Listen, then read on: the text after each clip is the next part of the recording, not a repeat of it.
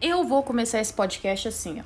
É, sabe aquele negócio que você vê grandão embaixo da asa do avião? Então, aquilo ali não chama turbina. Aquilo chama motor. Então, para de chamar aquilo de turbina. E para de chamar contribuição de imposto. Pronto, esse é o nosso nivelamento. Agora pode soltar a vinheta pra gente começar o podcast.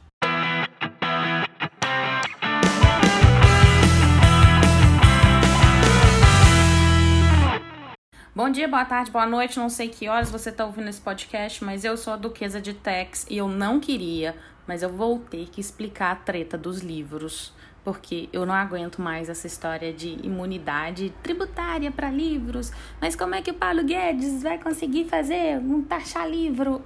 Enfim, esqueça tudo que você já ouviu sobre o assunto. Vou te explicar de uma vez por todas como é que funciona essa treta.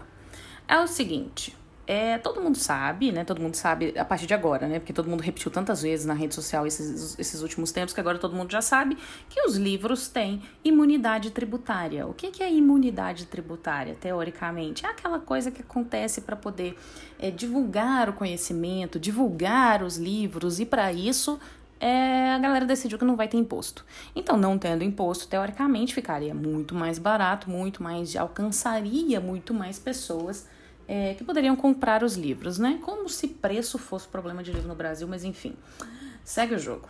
Enfim, essa é a questão da imunidade tributária. Mas, com a proposta da CBS, que é a nova contribuição sobre bens e serviços, se você não ouviu esse podcast, vai lá no canal, escuta esse podcast onde eu explico direitinho por que essa reforma é ruim.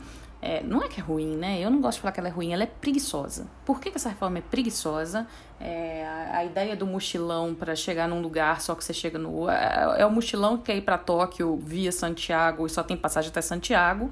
É, e depois ver como é que vai fazer. Então, uma reforma preguiçosa, você vai entender por que começou toda essa confusão com relação à tributação dos livros. Pois bem, vejamos. Piscofins. Piscofins para quem quiser sofrer, né, se tiver alguém aí com vontade de sofrer, pode olhar a 10865, 10833, que são as duas leis federais que instituem essa contribuição pavorosa. Basicamente sobre o que, que é? Ela incide sobre tudo quanto é receita que entra nas empresas. Então, o que, que acontece? Até hoje, ninguém sabe o que, que são todas as receitas. Até hoje existe uma briga gigantesca. Por quê? Porque a gente tem é, alguns impostos que são incluídos no preço do produto. Você sabe que aqui no Brasil não é assim que funciona, né? Preço mais impostos. Aqui no Brasil funciona o seguinte: é o preço. Acredita em mim, os impostos estão aí dentro. E aí, o que, que acontece? Isso faz com que você pague é, o valor da sua receita, tenha impostos lá dentro, não é o valor que você está cobrando sobre o seu serviço. Você está cobrando do seu e está cobrando do governo também. Então, é, isso aí já tem 20 anos de briga com o ICMS. O ICMS entra, não entra na base da, da COFINS. O ICMS, o ISS, agora é o ISS, tá? Que é o Imposto sobre Serviços, que é municipal. Porque, inclusive, voto do ministro Celso de Mello dessa semana falando que a, o ISS tem que seguir a mesma lógica do ICMS e não tem que estar na base da COFINS. Eu discordo um pouquinho desse tema, mas não quero polemizar agora. Esse não é o foco. Tem hora que eu perco o foco. Acontece. Mas vamos voltar aqui ao assunto do Piscofins. Então é o seguinte, é, o que, que acontece? Piscofins, além da gente não saber qual que é a receita, tem esse pequeno detalhe, a gente não saber sobre qual que é a base que ele, que a base de incidência, daí você já viu o tamanho do problema, a, a gente tem dezenas de alíquotas diferentes para dependendo do contribuinte, dependendo do produto do contribuinte, dependendo do serviço, dependendo da sistemática de apuração, enfim.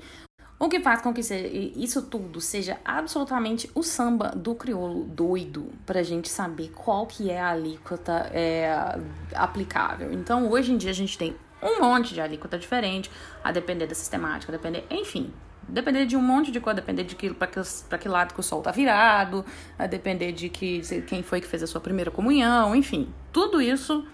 E aí o que, que acontece? A gente tem a previsão de alíquota zero para livros. Tcharam! Aqui é que está o pulo do gato. E assim como os livros, são vários, vários, vários produtos que têm alíquota zero. Ah, mas qual que foi o critério que usaram? Meu amigo, não faça a menor ideia, entendeu? 2004 ainda estava na faculdade, não, não, não tava, graças a Deus, eu não estava acompanhando isso não.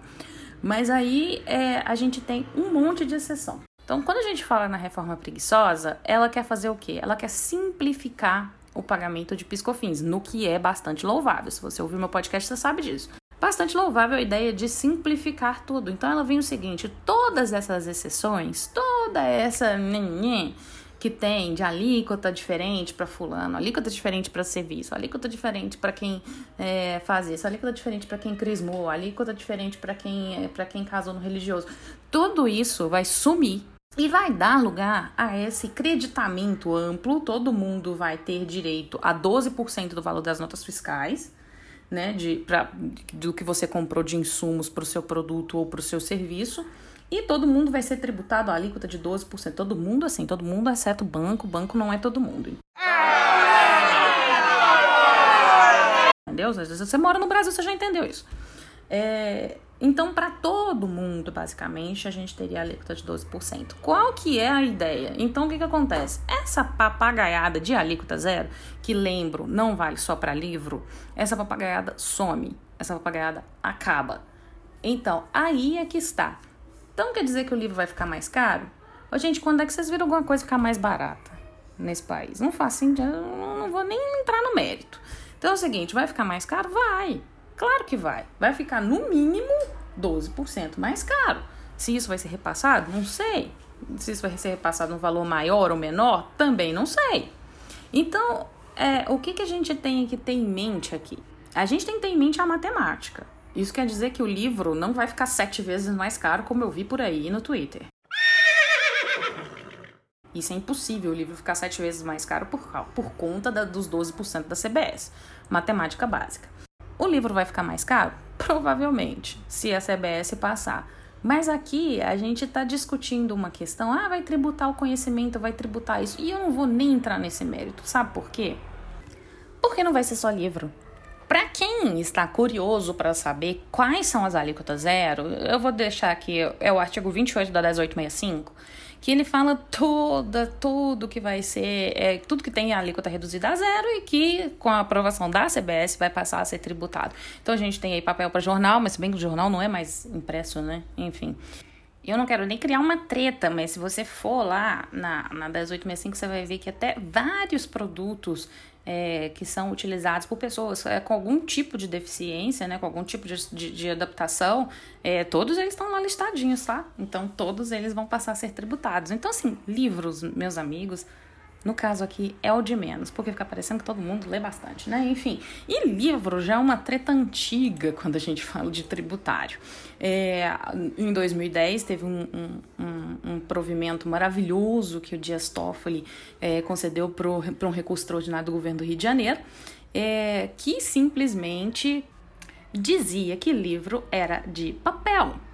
Ou seja, aqueles livros, que nessa época aqui, 2010, tá, gente? É, tinha ainda CD, né? Computador nessa época ainda lia CD. Então, aquele, aquele livro que estivesse salvo em CD, ele não era livro. Mas enfim, eu achava isso maravilhoso, porque o livro virou é, árvore, né? No caso, tem que, ter, tem que derrubar a árvore para fazer o livro. Senão, não é livro.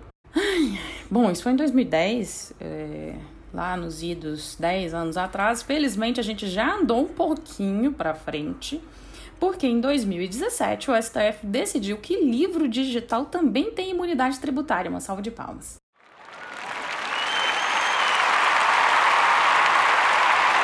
É, até porque livro digital, né, gente? É, hoje em dia eu não consigo fazer aqueles, é, aquelas chamadas bonitas de vídeo chamada com a estante ao fundo, porque eu praticamente não tenho. É, não sobrou livro meu, né? Tá tudo tem um encaixotado da mudança até hoje e eu tenho tudo no Kindle que Deus me livre ficar carregando peso.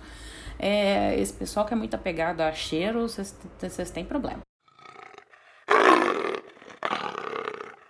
Mas enfim, é, voltando aqui ao assunto, o STF decidiu que os livros digitais têm imunidade tributária. Então, a, nesse caso aqui, os livros digitais passaram a ter imunidade, então é, não tinha imposto, imposto, lembra lá do começo do podcast, hein? Imposto. É, nesse caso, então, e agora, o que eu gosto dessa decisão é que ela veio com o suporte, né? Aí a questão foi, o suporte do livro digital também deve ser considerado, deve ter a imunidade tributária, e aí que o STF decidiu que a, aqueles leitores que só servem para isso, não pode falar o nome da marca, né? Não tem jabá, mas enfim, vocês já sabem no que eu tô pensando. Aqueles leitores que funcionam estritamente para ler livros, sim, eles têm imunidade tributária. Aí eu abro um parêntese. Você acha que eles ficaram mais baratos por isso? Fecha parênteses. É, aí a questão toda é aqueles aparelhos que têm um monte de funcionalidade, também não posso falar a marca, mas que você consegue fazer um monte de coisa que não seja só ler livros, esses não têm imunidade tributária. Hum, triste. Mas enfim, isso aqui tudo, falei com vocês, estou tentando ficar dentro do prazo. Isso tudo é para mostrar para vocês que essa treta de livros é muito antiga no tributário. Essas decisões, por exemplo, essa decisão de 2010, eu achava muito mais absurda a decisão de 2010, que falou sobre livro de papel, só livro de papel é, é livro. Isso para mim é um absurdo muito maior do que discutir a CPS dentro dos livros. É, como eu disse, a reforma tem muitos lados ruins. A simplificação do Piscofins não é um deles. Ela pode ser uma reforma preguiçosa, ela pode ser uma reforma que não está jogando limpo, não está abrindo todas as possibilidades para gente, mas é uma reforma que realmente está simplificando o Piscofins, que hoje é uma loucura. A gente não sabe nem, nós estamos há 20 anos discutindo qual é a receita que, que tem que ser a base de incidência do, da contribuição. Então, eu acho que é válido sim, mas é, eu acho que, por exemplo, dentro dessas alíquotas zeros, tem coisas muito mais impactantes na vida das pessoas do que 12% de aumento de livros, né? Eu acho que, para além de ficar discutindo quem compra livro, se é elite, se não é elite, é, eu acho que a gente precisa pensar um pouco mais, e é sempre que eu bato aqui, na questão ampla. Não vamos ver a pauta ideológica, vamos ver o todo e vamos brigar as brigas certas, né? É isso. Muito obrigada se você chegou até aqui. É, eu ensinei piscofins mais ou menos porque eu estou muito relutante. É, talvez um dia eu grave um, um podcast sobre isso, se tiver muito, muitos, muitos, muitos pedidos. Enfim, muito obrigada e até a próxima.